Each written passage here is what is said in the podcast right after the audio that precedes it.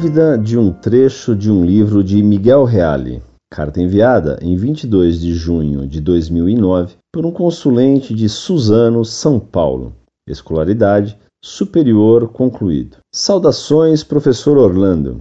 No livro de Miguel Reale, Introdução à Filosofia, o autor propõe-nos, na página 24, em sua última edição, o seguinte texto, aspas, a ontognosiologia desenvolve e integra em si duas ordens de pesquisas, uma sobre as condições subjetivas e a outra sobre as condições objetivas do conhecimento. Mais tarde, ver-se-á que a ontognosiologia, após essa apreciação de caráter estático, culmina em uma correlação dinâmica entre sujeito e objeto, como fatores que se exigem reciprocamente segundo um processo dialético de implicação e polaridade.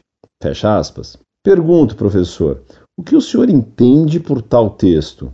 No que este texto se relaciona com a fé católica? Desculpe a ignorância em matéria filosófica, mas o processo dialético citado no texto poderia se referir à dialética hegeliana? Qual sua posição sobre o autor Miguel Reale? Obrigado e no aguardo.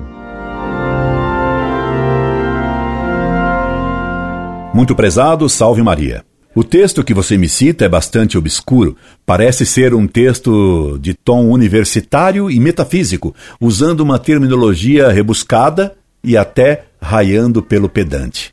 Em termos mais simples, ele afirma que a ciência do ser, a ontologia, e a ciência do conhecimento, a gnosiologia, buscam estudar o conhecimento objetivo enquanto tal, e o conhecimento subjetivo em cada sujeito conhecedor. E o que dá um certo ar de pedantismo vem da fusão dos termos onto, ser, gnose, conhecimento, gerando o termo ontognosiologia, que ostenta ares de altíssima erudição, como se julga que é próprio do estilo universitário. O pior vem depois, quando o autor diz: após essa apreciação de caráter estático, culmina em uma correlação dinâmica entre sujeito e objeto, como fatores que se exigem reciprocamente segundo um processo dialético de implicação e polaridade. E essa afirmação merece reparos doutrinários graves. Que significa a correlação dinâmica entre sujeito e objeto? Por que sujeito e objeto se exigem um ao outro num processo dialético? Isso significaria uma identificação ontognosiológica entre sujeito e objeto? Aplicando isso a um eu, sujeito conhecedor, e um tu, objeto do conhecimento, teríamos a doutrina gnóstica romântica de identificação dialética entre o eu e o tu, o que cheira a cabala de Martin Buber. E se o eu se identifica dialeticamente ao tu, conhecido como implicação da polaridade, quando o eu é um homem e o tu é a divindade, parece que se cai claramente em gnose.